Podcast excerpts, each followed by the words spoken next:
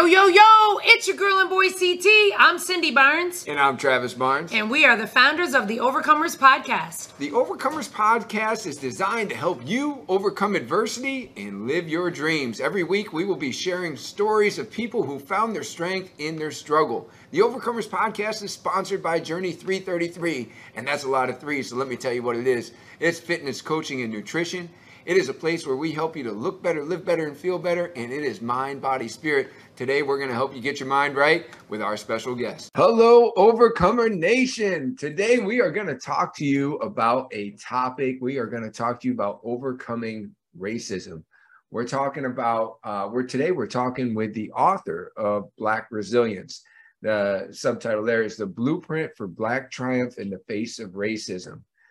Braeden Anderson is a previous Division One college basketball star and founder of the Black Resilience Foundation. So I'm super excited to have Braeden share with us on the show today, just all about his book and all about you know his perspective. And I hope that this helps just bring us more into that one overall community. So Braeden, welcome to the show. Thanks a lot, Travis. I, I really appreciate it, man. It's it's good to be here with you. Well, it's good to have you here, and uh, I, I love your topic. Uh, you know, I'm I, I just can't wait to learn more about the book and you know have you share with our audience you know what has inspired you? Actually let's just start at the beginning. What has inspired you to have your foundation have your book and be out there on the mission that you're on? Let's talk a little bit about that.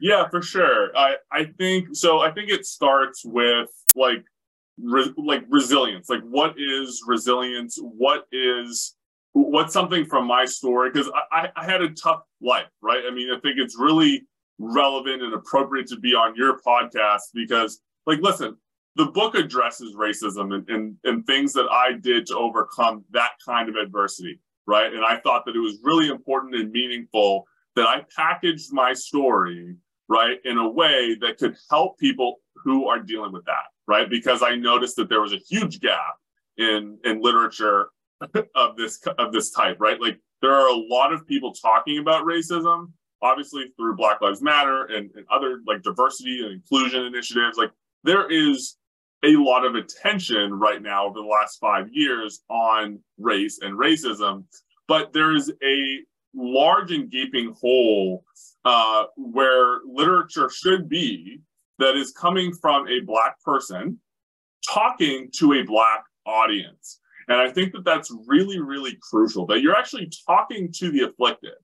Uh, because what has happened, unfortunately, and you can kind of understand how this could happen, but what has happened over the last 20 years as we have started to develop these diversity and inclusion programs and focus on race and racism, we have put the spotlight on white people in both ways, both to be the experts, to speak to racism, right? So we have, you know, Princeton graduates like Robin DiAngelo who are professors at, at, at Ivy League institutions who are talking about their expertise, right, on, on racism. And, and, you know, she's a wonderful woman. She's really smart and really nice, but she has not walked the walk. She has not experienced what it is to be Black. And I think, unfortunately, a, a lot of experts who haven't walked that walk have unfortunately be, been put in situations and, and, and put in environments where they are experts and having to sometimes what's good is that sometimes they can talk about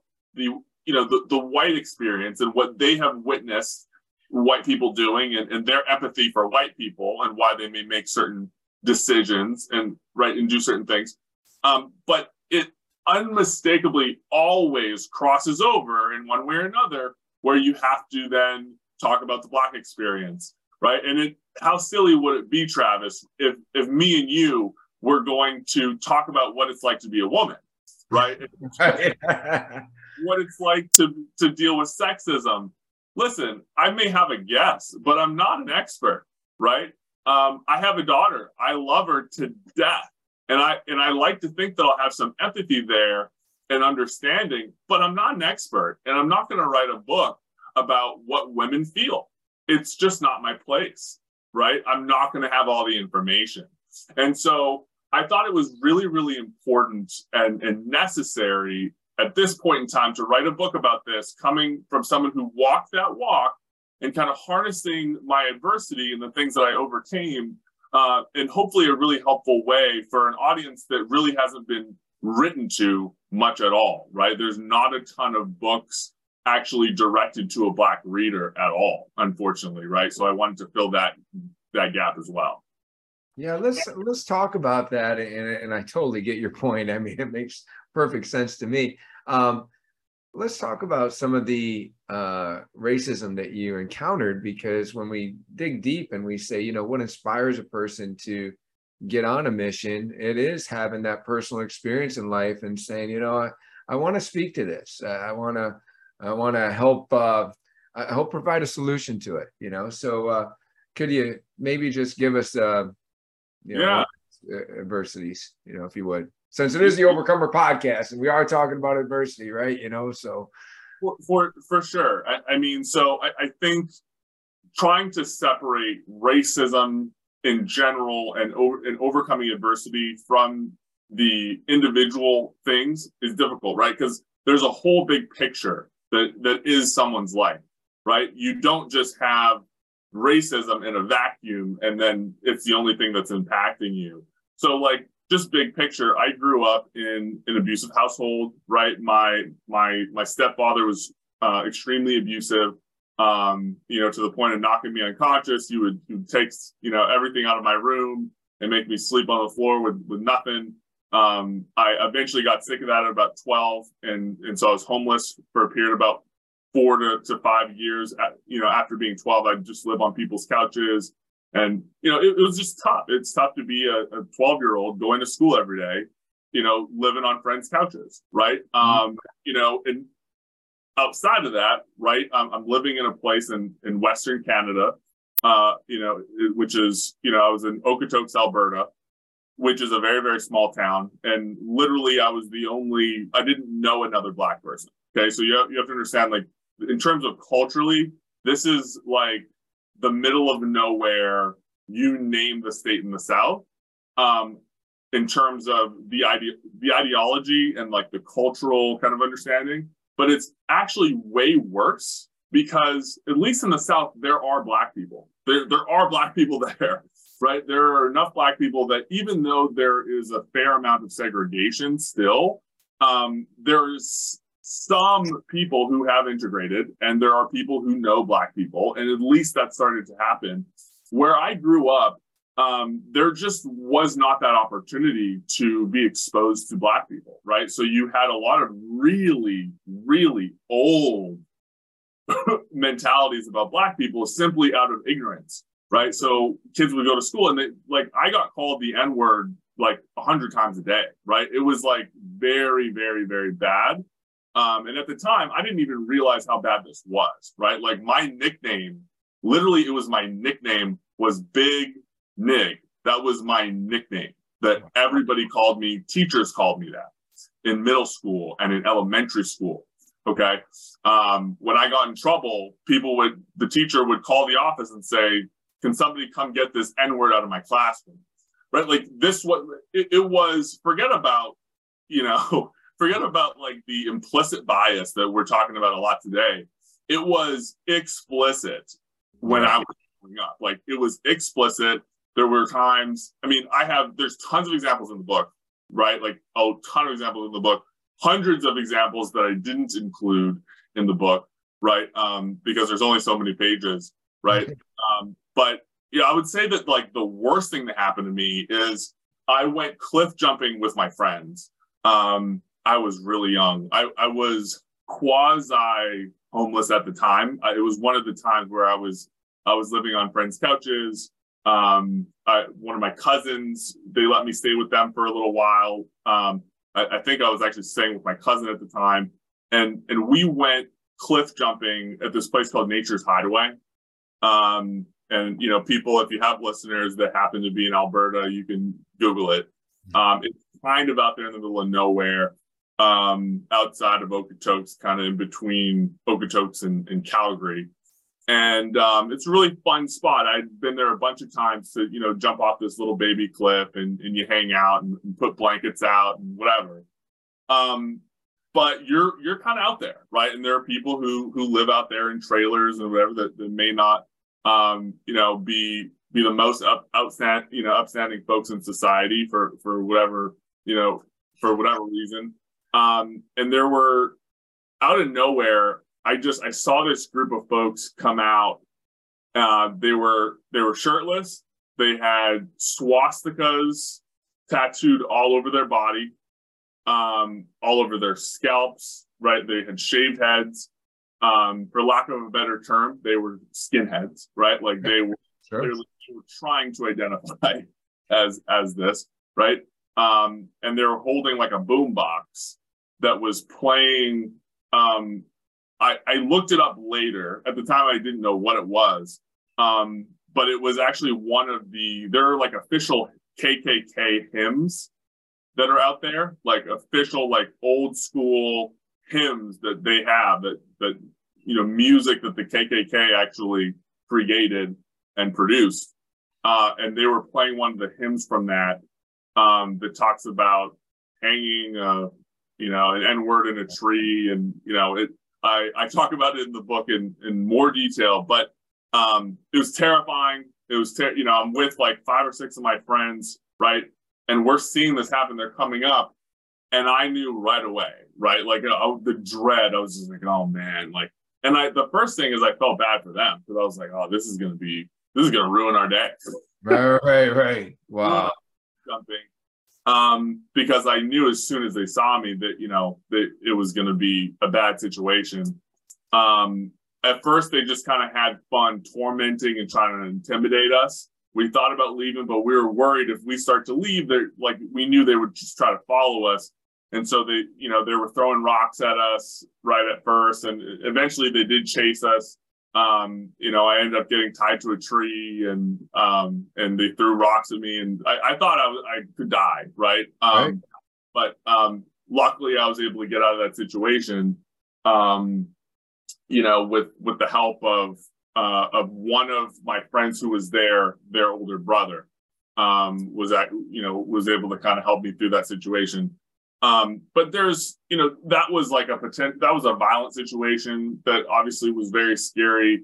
Um, but it doesn't have to be that kind of racism. Like that that story is almost unhelpful in today's America. It things like that. I'm not saying that they don't happen. They they do happen. It's way more rare today than it used to be right um and especially was a crazy thing to happen when it happened to me right yeah. like that was very like even you know even however many years ago that was now you know it, it was almost 20 years ago right at this point. Um that was still a crazy thing to happen. Um but i think today the kinds of racism that we're dealing with it can still ruin your life right? Implicit bias can still ruin your life but because it's not as flashy as being tied to a to a tree by skinheads who are threatening to hang you, mm-hmm. um, not everybody understands that, right? But it that does not mean that the answer is to attack white people, right? The way that I believe the Black Resilience or, or the Black Lives Matter, sorry, um, uh, movement has has done that, right? It's really put the focus on white people, um, and and this kind of like unrelenting criticism of white people and and focus on white people that I think is is really not helpful, and it's and it just further polarizes our communities. Yeah, it uh, you know when you create division, you know you stay divided, and uh, you know as I hear that story uh, you know, being a white male, of course, you know, the I, am so embarrassed, right? You know, so embarrassed that uh, that you know there may be other white males that behave that way, but really, at the end of the day, um, you know, my my biggest thoughts on racism is that we all must really just be so confused because uh, how are we so limited in our thinking? I, am just a spiritual being having a human experience that just happened to show up here in white skin you know, and so I don't really spend much time, you know, on that thought process to where like my biggest goal in life is to differentiate myself on the color of my skin, you know. However, it's it is sometimes, you know, you can be uh, either honored or uh, embarrassed by the uh, things that become associated with that. And uh, so, what I did want to, you know, you you think that this is not helpful. Uh, you know, the focus that there is, you know, just kind of like on the white people, and um, you you talk a little bit about, uh, I know about overcoming this victimhood or this helplessness, and if you could speak a little bit to that, you know, kind of being successful despite the bias, you know.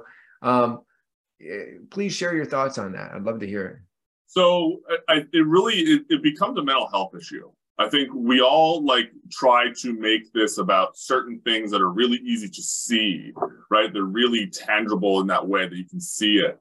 Um, but it's really a mental health issue. Uh, the the prolonged uh, impact of of racism, uh, I believe, is largely caused by learned helplessness right? And, and learned helplessness is a term used to describe a, a mental illness that impacts people who have have went through uh, trauma, right? You've went through a kind of trauma that has essentially taught you, whether consciously or unconsciously, right, that you can't do it, that that it doesn't matter what you do, that you really cannot control your environment and you can't control what happens to you that it almost doesn't matter what you do, that bad things are just going to happen. And it ha- and, and this learned helplessness, oh, it, it impacts people who have to suffer through a lot of adversity. It, it, it and it's it's something that black or white you have to deal with. It, as someone who grew up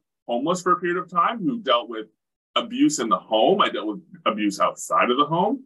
This was something that I th- th- this was my most as big of a battle as it is to battle against teachers treating you improperly, not believing in you, not thinking that you're smart, and those be being the same people who are literally dictating your future because they're grading your work, right? So aside from that, aside from like not having even the stability of knowing where you're going to sleep every night, like those are huge problems. Even with those problems that I had, the biggest problem that I had to overcome was learned helplessness because it is devastating. Because think about it like this, Travis. You have all this stuff going on. It's bad. It, it's hard to overcome as it is. You got to come up with a plan. Like, how are you going to somehow do well in this class when the teacher doesn't like you and is racist? Like, how are you going to do that? Right? Um, that's a problem. But when you think about it all put together, right? When you think about how all of this ends up creating this big mountain that you have to climb. How do you have a mindset and maintain having a mindset that even despite all these things that keep happening to me that I didn't cause, I didn't cause this, it's not my fault, I didn't do anything, I didn't make a decision that caused this person, this teacher, to not like me I didn't do anything. And so I can't really do anything potentially to change it, would be learned helplessness, this thing that you learn that I can't do anything to change it. What I ended up learning, Travis, is that actually I can do things to change it, even though it's not my fault, even though my environment is much more difficult to navigate than many others that I know, many of my peers, many of my classmates, many of my friends even though they have an easier road and they didn't do anything smart to, right. be in that position, they just are. Even though that's the fact, there are actually things in my control that I can do to change my life. And that, my friend, is the secret. And you've seen it again and again in different books in different ways. But that is the secret. The biggest secret in the world is that you actually have the power to control what happens to you and to make your dreams come true. And for me, that manifested itself in a variety of different ways, right? And I have a bunch of stories on that. But that would be, and I'll get into those in a minute, but like I want to kind of give you an opportunity to react to that. Yeah, well, definitely, Braeden. I mean, wow. Um, first thing that I'll say is, you know, we're talking about identity here, really you know i mean you can uh, terminology learned helplessness right? If your identity is that you're helpless uh, then you know we don't behave within a in a manner that's inconsistent in the way that we see ourselves. Yes. The overcomer podcast uh, i i began this podcast because i've attracted a lot of overcomers into my life due to the fact that i did 10 years in prison for a nonviolent drug offense. Yeah. All right. And then I became who I am today an author, a presenter, a franchisor, all these different things. Yeah. Get a lot of accolades. What had to happen? Because I often look at those peers that I'm associated with and I say, oh, 98% recidivism, and Mm-hmm. most people coming out saying that they can't get a job. What was the difference in me? The difference in me was belief, right? You know, so Travis, I love that you mentioned identity because it's it's a crucial segue. Okay. So let's think about for a second, and bias is absolutely impacting a lot of people who have criminal records, right? Who are trying to make it, who are trying to kind of change their life and change their identity. And it's what what's hard is bias. If you really you got to break down every problem, right? Like before you can come up with any sort of solution. Like I talked about my adversity and solutions there, and and, all, and I can walk through those. But let's talk first. Let's talk about bias, right? Let what do you need to do to overcome bias, right? And what is right? You you first have to figure out what bias is. Mm-hmm. It's ultimately, if you really break it down, it's somebody not having an accurate understanding of your identity. They don't get you. Mm-hmm. They don't see you. They don't get it, right? Because if they did, they would see who you truly are. And before you can impress upon anybody else your identity, right? You need to impress that upon yourself. You need to have that conversation in the mirror and say, Who am I? What am I about? What am I going to accomplish? What's my thing, right? What, what kind of person am I? And what am I defined by? Am I defined by the fact that I spent time in jail? Am I defined by my failures? Am I defined by the last thing I did that didn't work out? Right? Is that what defines me? And the answer is no, right? Like you're, of course not, but you have to have that intentional conversation with yourself to say, no, I'm not defined by that. I'm not defined by something, the, the worst thing that I ever did. I'm not defined by the worst thing that somebody ever said about me, right? And I can actually create that definition. And once I've created that definition, let's let's forget what like you just make something up. I became a lawyer, right? So for me, it's easy for me to say I'm a lawyer Mhm. and I'm a future lawyer, right? Like when I wasn't a lawyer yet, it's I'm a I'm a future lawyer. I'm going to be a lawyer. That's who I am. right. I'm a kid who you don't know it yet, but I'm going to become a lawyer, right? And the perfect segue is I had an experience in college, which was it was it was tough. I, I overcame a lot to get there. We're not going to be able to go through my whole story, but once I got to college, huge blessing, super amazing for me to be in college on a basketball scholarship at Fresno State. Um, I was dealing with issues with professors who just you could tell they weren't seeing me, man. They Right. didn't get identity. They didn't get it. Same sort of issues that I used to deal with back in Canada. Not quite as severe, but just like they saw me as this idiot basketball player, this guy who wasn't serious about academics, right? And I had to kind of put my emotions aside, right? And fight the learned helplessness and say, listen, what can I do to help this person? Because this person needs my help because they don't understand who I am. They don't get it. They're actually making a fatal mistake. They're making a, big mistake about me. And so, how can I help this person overcome that? Right? It's a different mentality to have. That's a great mentality, though. That's a great, Right? great way to to see it instead of just accepting the bias or accepting the defeat. It's like, hmm, how can I help this person? You know, like most people wouldn't want to help that person, right? You know, that's a great response. But And, like the Overcomers podcast, right? Like we're all trying to overcome adversity. right. else might need to overcome bias. They might need to overcome the fact that they're wrong. Right. And so I had professors who definitely, when I was away on team travel, we're traveling for games, they're thinking, you know, forget this guy. This is annoying. It causes extra work for me. He missed the, he missed the quiz. Forget about him, right? Forget it. Forget this guy. He missed the quiz. Forget this guy, right? They're not going to work that hard to chase me down, make sure I have the notes, make sure I have an opportunity to make it up, right? They're they're not. There's a lot of things with a professor in college that you want them to like you, right? And so how do you do that? What I started doing after I had a bad experience with a professor who essentially just like told me that I didn't write something that I did write emphatically, like absolutely just did not, would not accept uh, the fact that I wrote this paper um, and gave me an F and just said, You didn't write it. And I was like, uh, like I did. Um, I'm actually smart. I have a 4.0. Maybe you didn't know, right? But like he just wouldn't have it, right? I don't know if he thought that we had, you know, some tutors who were writing it for us, or I don't know what it was. But when he looked at me and he looked at the paper, he's like, Nope, it didn't come from you. It didn't come from a person who looks like you, who is you. Wow. And that, that was a big thing. And I didn't necessarily handle that situation the right way. But it's not, again, we're not all defined by our failures or our most recent failure. I told this guy, I said, listen, buddy, you're wrong about me. You're completely wrong about me. I did write this paper, but you're not even worth my time. I'm out of here. Right. I was just like, I was like, look me up. I told him, I was like, look me up in 10 years. and, right. and see who was right about who. I was like, go, go, go into the computer, check my GPA, remember my name, and look me up in 10 years. His name's Mark Soma. I don't care. I'm putting his name out there. His name's in the book. Professor Mark Soma at Fresno State. Right. I told him, look me up in 10 years. And I walked out and I took the F for the class. I didn't show up ever again. Was that the right decision for me?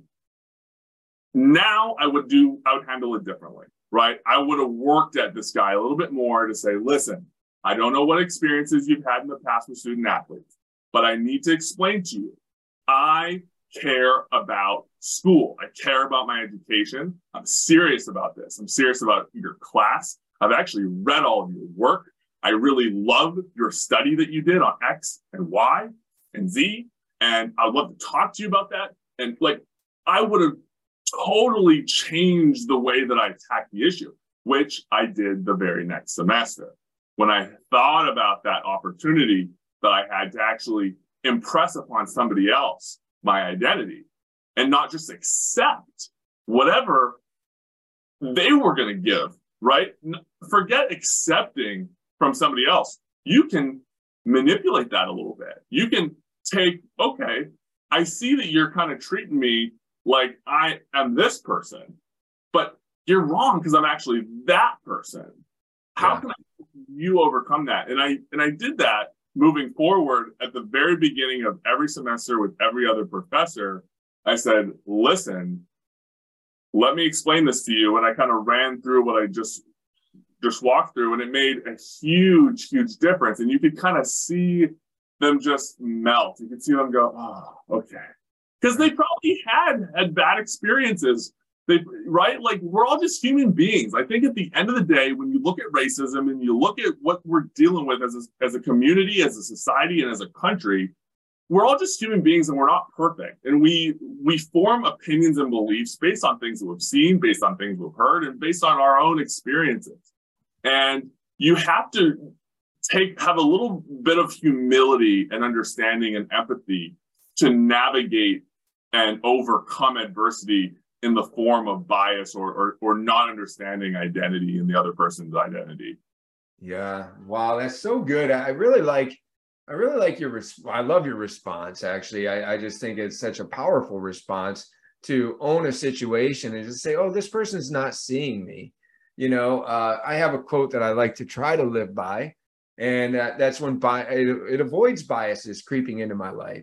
The quote goes like this see the light in other people and treat them as if that's all you see.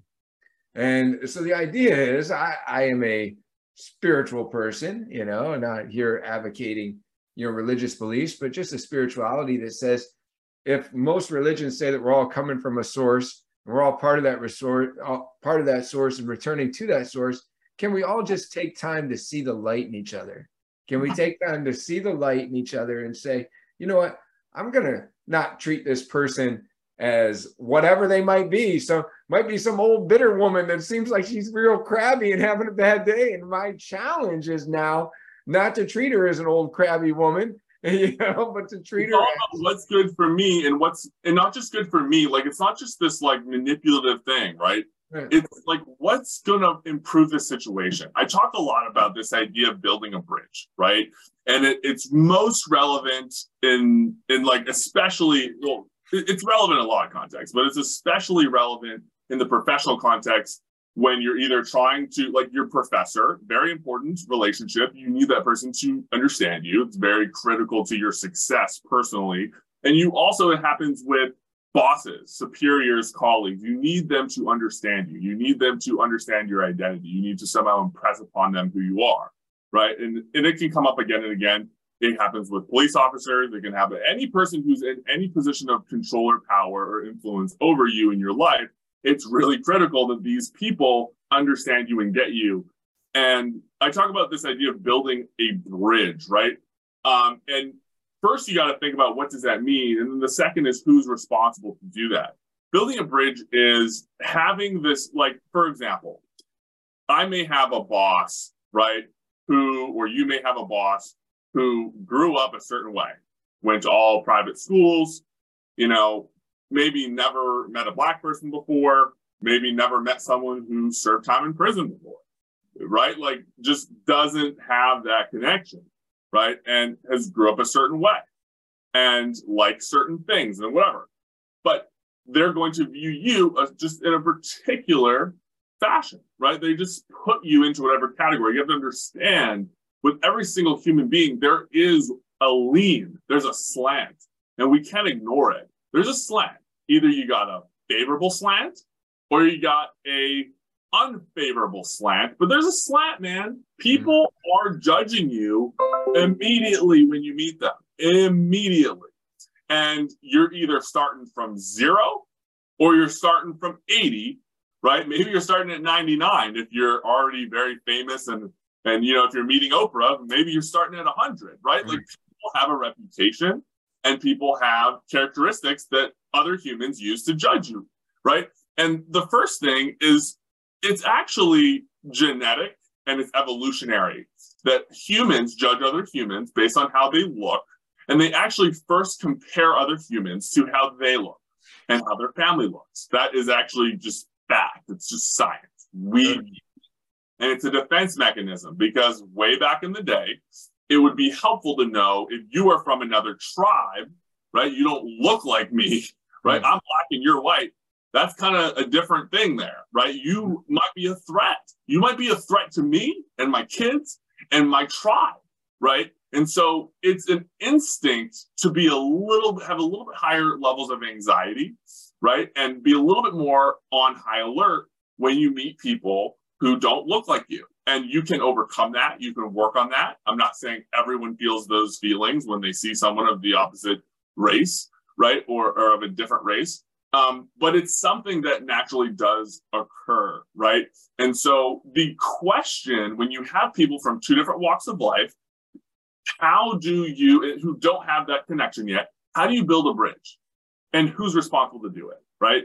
And i think the the majority of folks on the Black Lives Matter train would say that this responsibility, and even most of the woke left, right, would say the person who has this responsibility is the white person. Whoever the person is who's not oppressed, right? That's the that's the person. You need to do it. You you have to build this bridge.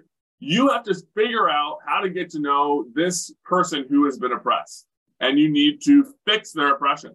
You need to fix it. You need to help them. You need to give them a job. You need to give them a promotion. You need to give them a mentorship. You need to give them a hug. Right? It's this idea that you got to do it. It's on you. You're not oppressed. Help them. Help her. They're oppressed. And I think the trick with that is that it's completely insane. and it's not going to work. And it's never worked. It, like, listen, at the end of the day, doesn't that sound cute if that is how the world could work? Right? It would be great. The problem is that it doesn't work that way and it's not working. And we look back at our diversity inclusion initiatives over 20 years and we say, why isn't it working?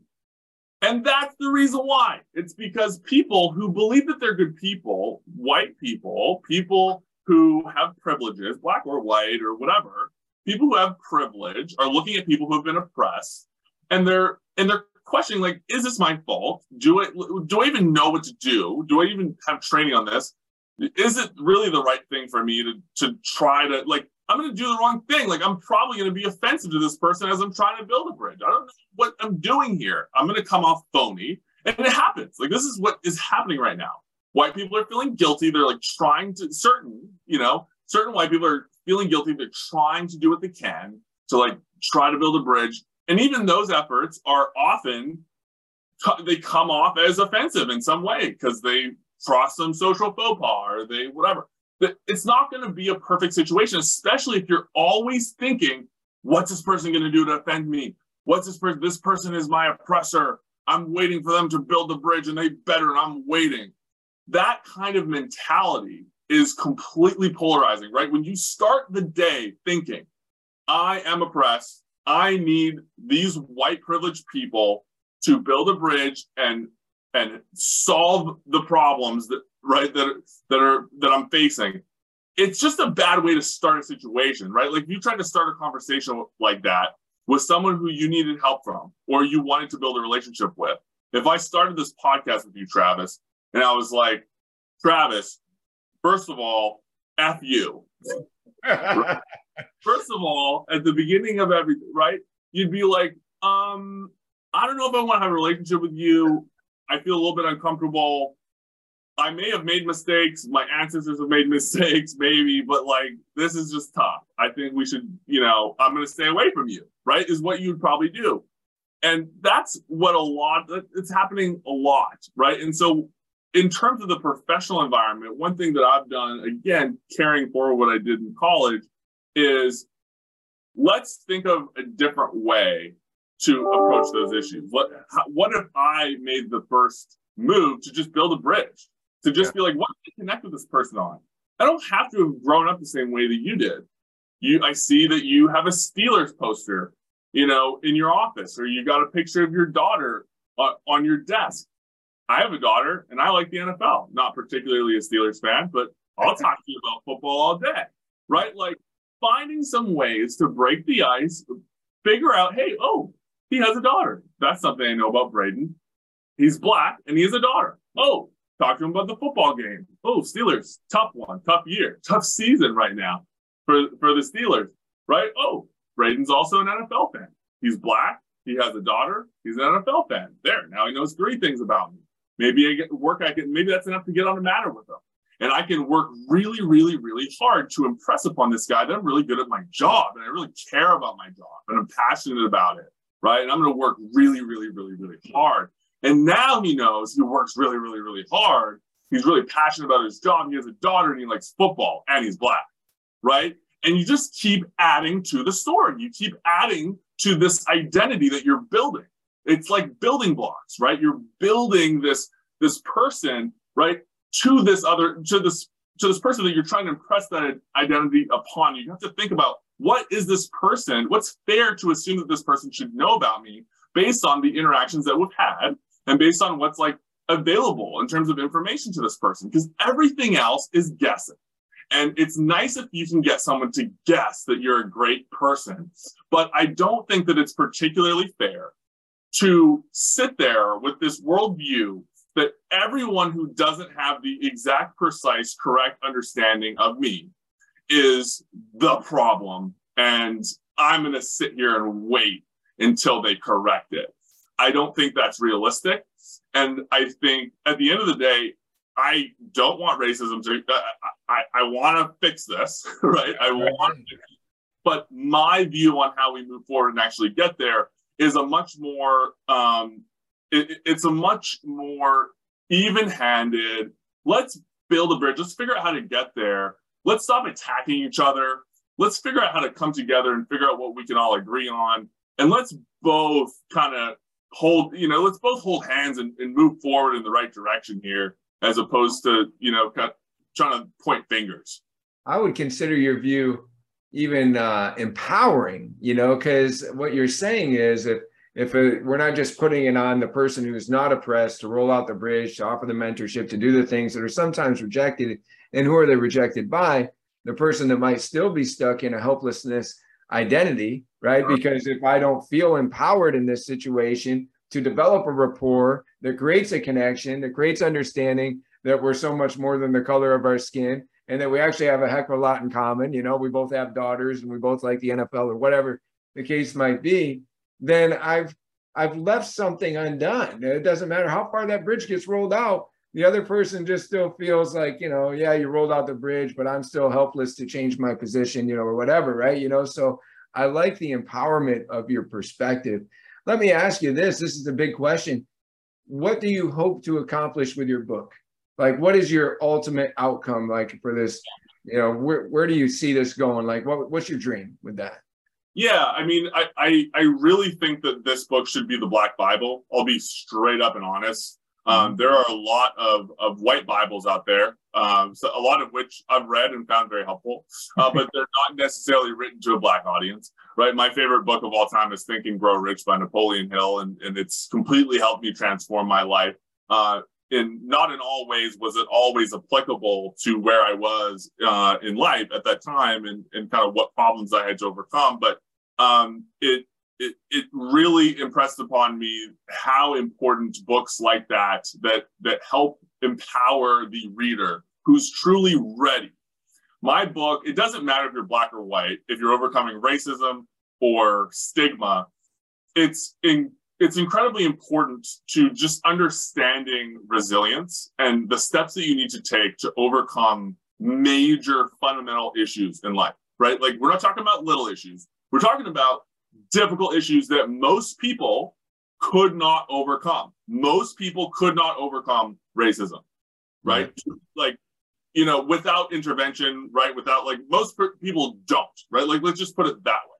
Not could not, but like don't, right? right. Um, without intervention, without something, without something kind of encouraging this person, helping that person navigate, without something, right? And I think the biggest goal for this book would be for this to be um, widely, widely understood and disseminated, and the ideas in the book being widely understood and followed, um, because it would be incredibly impactful. Racism would cease to exist; it couldn't continue. It would the success. if you're if you're a racist, okay, let's just put it this way, because there's implicit and like unintentional racism, and then there's like, I really don't like black people, right? Which is like two different things. If you, and most racism is unintentional, of course, right? Like 99.99999%, right, is unintentional. So if you're if you are one of those people, you're in the KKK, you don't like black people. What would be the worst thing that could ever happen in the world? You want to know what it would be, Travis? it would be black people believing that they actually have the power, that they can actually empower their own life, that they can actually, despite racism, despite the obstacles, despite it all, despite poverty, despite their teacher thinking they're dumb, despite their their their boss thinking they're not fit for the job, despite anything that they may have to overcome, homelessness, being hungry, no matter what it is, it would be that that person, despite all of that, believes that they can still be successful, that they can still be a doctor or a lawyer or an astronaut or an insurance broker or whatever the heck they want to do. Yeah. That would be, my friend, the scariest thing that could ever happen in the world. And that's what this book is about, right? We all think about putting all this power on white people. White people need to change. White people need to change. And that's the only way that black people can succeed. It's bullshit, Travis. And I think it actually perpetuates white supremacy because who's in control in that situation? White people. Uh, so good. These white people, can you please stop being racist so I can get a job? Please. Hell no. I'm not participating or pandering. It, right? I'm not doing Okay. I'm in control. I can actually do this. And the book walks through how you can do that. Is, is racism your problem? Great. It's very obvious how the book applies. If something else is your problem, you can, this book is still very relevant. Plug in whatever it is, right? And I was actually asked, I'm not going to name names on, on publishers, uh, but I was asked by various publishers to make this book more general because they're like, this is great. You know, we'll publish this. This is a great book, very well written. Um, but we, you know, this is a tough topic It, it's tough. Racism. It's a little, mm, you know, it's tough. We don't want to. It's right. a tough, it's a touchy one, right? And and they're like, you know, if you just call this resilience, that'd be great. We'll put this everywhere, right? We'll, yeah. we'll big book deal. It'll be great. And I, you know, you think about selling out, right? You think about what that is and, and what those opportunities look like. And for me, you know, although that might have been a nice payday and it would have been a lot easier, I wouldn't have to self promote and self fund my book. Um, to me, that went against the whole premise of the issue, right? It was really in, incredibly important, even though I had overcome a lot at that point, right? And I'm sure it ticked a lot of people off to see me write a book about this, right?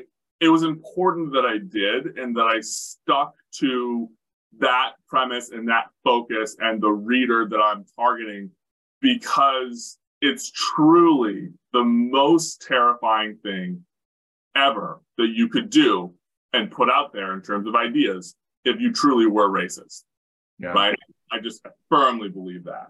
No, great job not compromising yourself or your vision, you know, because uh, it clearly needs to be bold and, uh, you know, go after your target audience. But uh, I also feel that that, that audience, that audience is me. That audience is everybody that needs to understand this topic. Uh, but, you know, awesome awesome job. Let me ask you this: So, how do people get your book? That's important. yeah, yeah, so it's it's available um, almost anywhere where books are sold um, uh, for pre-order.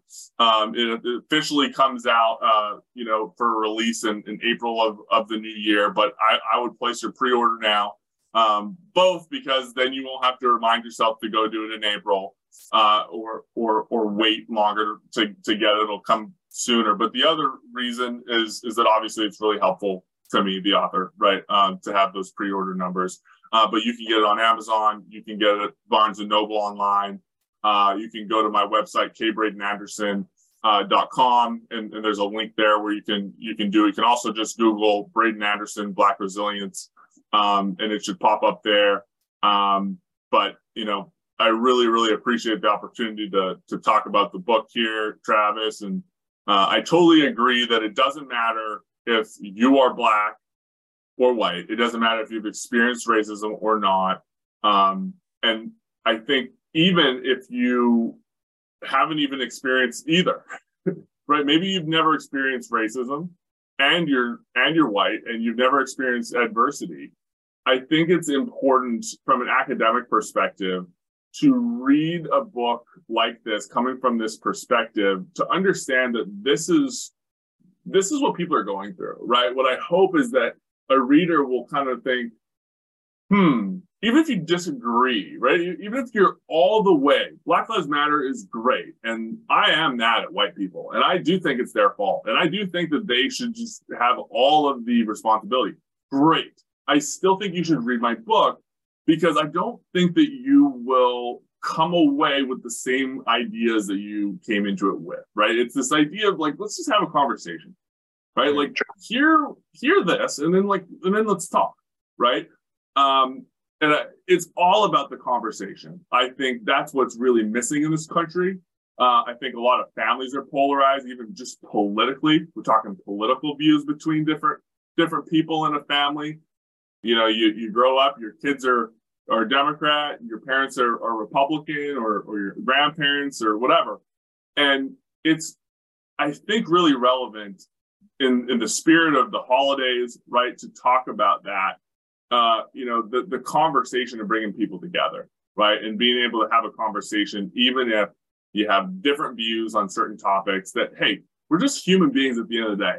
So love is the most important thing. Let's focus on what what do, what do we agree about? Like just focusing on that in a conversation. That's one thing I'll just throw out to people, you know, in light of the holidays that just focus if there's people who you don't like their views on X, Y, or Z and you disagree about something, that's fine. You don't have to agree with everybody about everything. And just because you don't, someone doesn't agree with you about something doesn't make them a bad person. Find something that you do agree with somebody on and, and build from there, especially if it's family. Really good, really good. You know, speaking of conversations, people go out, Overcomer Nation, go out, pre-order those books. But how do they keep the conversation going with you? How do they follow you, Braeden, and get more of you? Yeah, for sure. Um, I'm I'm up there on Twitter. You, you can look me up there, um, and and LinkedIn, big LinkedIn guy. So um, you know you can follow me on on any of those platforms, on most of them. Um, but I really look forward to talking to people. I, I truly do care about you know uh, each and every one of you guys who, who read the book or tuning into the podcast, um, and and want to make sure that that we all reach our potential, right? And and we can do it together. Yeah, one Abraham Maslow, one's only rival is one's own potentials, right? So like, let's just not stay in that helplessness, but let's get out of it and let's get into empowerment and believe in our identity which our identity is greatness beyond what we can imagine, you know. So, Braeden Anderson, thank you for being on the show today. Great job. Thank you. Absolutely. Thanks for having me, Travis. Let's go, overcomers. Thanks for listening, Overcomer Nation. Make sure if you haven't already, give us a five star rating. Make sure that you share this and subscribe so you can see all of our future content. That's right. And if you'd like to be a guest on a future show, go to overcomers podcast.com. If you're interested in our franchise opportunities with Journey 333, then go to www.journeyfitness333.com. And finally, if you like what you heard today and you feel like you're somebody that needs a bit more coaching, go to travisbarnes.com. Yeah!